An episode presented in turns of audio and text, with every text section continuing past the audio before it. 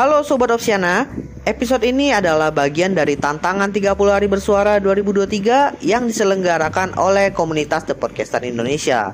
So, selamat mendengarkan.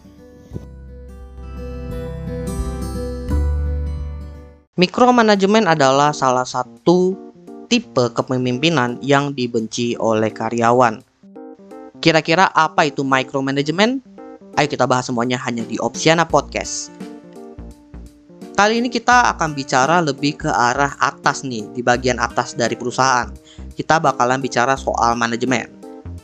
Di mana tentunya di perusahaan itu ada yang namanya struktur dan kita sebagai karyawan itu punya posisi masing-masing yang tentunya bertanggung jawab kepada atasan kita atau karyawan yang punya jabatan lebih di atas kita. Dan tentunya setiap orang yang bisa dibilang posisinya itu manajer atau supervisor atau manajemen, mereka tentunya punya tipe atau gaya kepemimpinan mereka masing-masing. Tapi ada satu tipe kepemimpinan yang tidak disukai oleh karyawan pada umumnya. Dan tipe kepemimpinan ini adalah micromanagement. Menurut International Journal of Business and Management Invention, micromanagement adalah sebuah manajemen kepemimpinan di mana seseorang atasan melakukan pengamatan berlebih terhadap kinerja bawahannya. Di sini ada kata kuncinya itu berlebihan. Kan kita tahu ya, apa pun yang berlebihan itu tidak baik. Jadi di sini itu pengamatan yang dikatakan terlalu berlebihan. Ini gue ambil artikelnya dari glints.com ya. Kalau kalian pengen tahu bisa baca sendiri. Jadi gaya manajemen satu ini itu menunjukkan bahwa atasannya itu punya kontrol yang berlebihan. Dia itu juga tipikal yang menuntut detail-detail kecil terhadap semua pekerjaan yang dikerjakan oleh bawahannya atau anggota timnya. Yang menjadi masalah di sini adalah ternyata banyak karyawan yang nggak aware bahwa ternyata selama ini supervisor mereka atau manajer mereka itu menerapkan prinsip atau metode kepemimpinan micromanagement. Karena mereka nggak aware aja ciri-cirinya. Nah di episode kali ini gue akan ngebahas beberapa ciri-ciri atasan kalian itu melakukan micromanagement. Kira-kira apa aja? Kita bahas yang pertama. Yang pertama adalah terlalu fokus berlebihan pada progres pekerjaan. Perlu diketahui dulu bahwa meskipun manajer itu atau supervisor itu mereka mengawasi kita, memanage kita sebagai karyawan, dia juga punya pekerjaan sendiri, punya aktivitas sendiri yang memang harus dia kerjakan. Tapi sayangnya dia itu terlalu fokus kepada pekerjaan yang kita kerjakan sebagai karyawan atau bawahannya dia. Bahkan bisa aja setiap tahap dalam pekerjaan yang kita kerjakan itu, di situ dia turut andil, ngasih opini atau mungkin mengarahkan, intinya dia harus ada di sana Intinya dia pengen di setiap tahap itu sesuai dengan standar idealnya dia. Dan oleh karena itu, dia akan memantau setiap progresnya.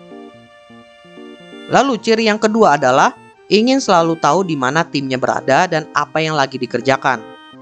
Kalau tadi pas kita lagi kerja aja dia itu terus mantengin kerjaan kita sehingga kitanya itu harus ngikutin kemauan dia.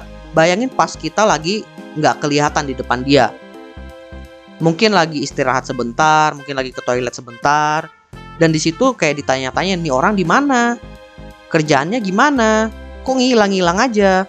Kalau lagi nggak di meja kerja dia ngapain sih sekarang?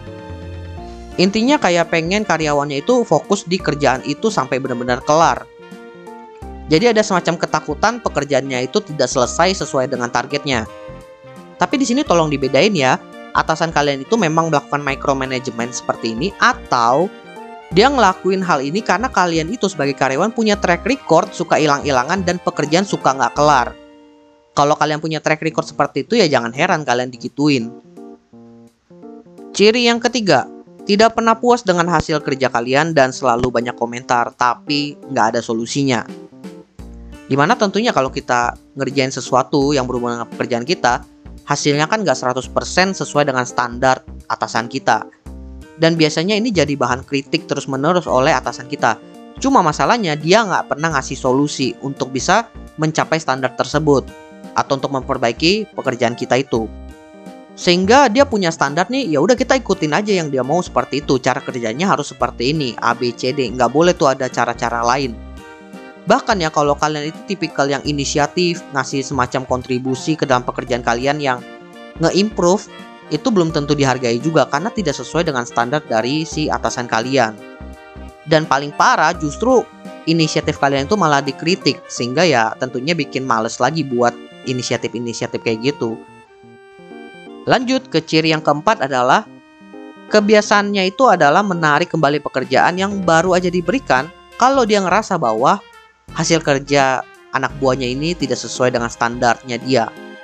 Ini bisa dibilang udah lumayan ekstrim sih kasusnya di mana atasannya kan ngasih kerja nih ke kita sebagai karyawannya atau anak buahnya. Dan dia udah ngasih guidelines nih dan dia juga punya standar. Tapi ketika hasil kerjanya tidak sesuai dengan standarnya dia, eh malah dia narik kerjaannya dan dia yang kerjaan sendiri benar-benar dibuat dari nol yang penting memenuhi semua ekspektasinya dia dia merasa kayak karyawannya nggak capable. Kalau atasan kalian udah ngelakuin hal seperti ini udah fix itu micromanagement. Dan skalanya sih udah lumayan ekstrim juga ya karena sampai narik kerjaan. Dan ciri terakhir dari seorang micromanager adalah opini pribadi itu jauh lebih penting daripada keputusan bersama atau diskusi bersama. Ya balik lagi lah ini kan berhubungan dengan standarnya si atasan ini. Sehingga apa pun keputusan yang nggak sesuai dengan standarnya dia akan didecline sama dia. Dan dia akan memaksa opini pribadi dia itu didengarkan. Tentunya kan jadi sia-sia ya ketika kita itu buat diskusi ngebahas sebuah masalah untuk mencari solusinya tapi ujung-ujungnya solusi yang dipakai itu bukan solusi yang terbaik tapi solusi yang menurut atasan itu yang sesuai dengan standarnya dia. Kalau kayak gitu kan buat apa ada diskusi, buang-buang waktu aja. Kenapa nggak dari awal lu sebut aja langsung? Nih pakai caranya seperti ini. Seolah-olah diskusi bersama itu semacam formalitas aja biar ada aktivitas tim. Jadinya sia-sia. Tapi berbeda kalau seandainya memang ketika si atasannya itu ngasih opini, ternyata opininya itu lumayan efektif dan efisien sebagai solusi. Itu beda cerita. Itu artinya atasan kalian itu punya ide yang oke. Okay. Cuma kalau idenya ternyata nggak oke dan dipaksa untuk dijalanin kan itu baru jadi masalah. Nah, jadi itulah beberapa ciri dari seorang atasan yang memiliki gaya kepemimpinan micromanagement.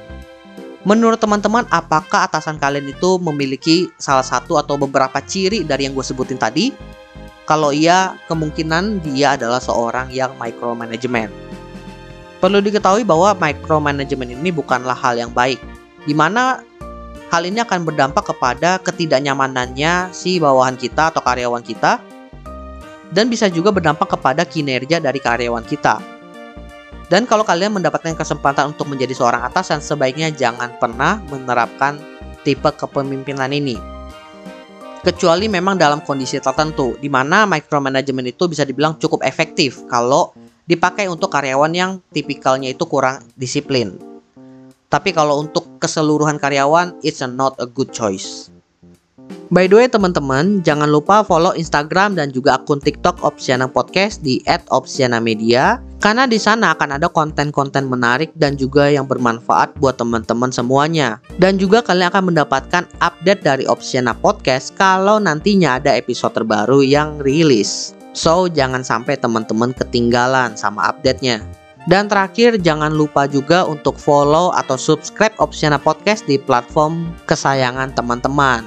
Dan nantikan konten-konten menarik dari Opsiana Podcast nantinya di sana.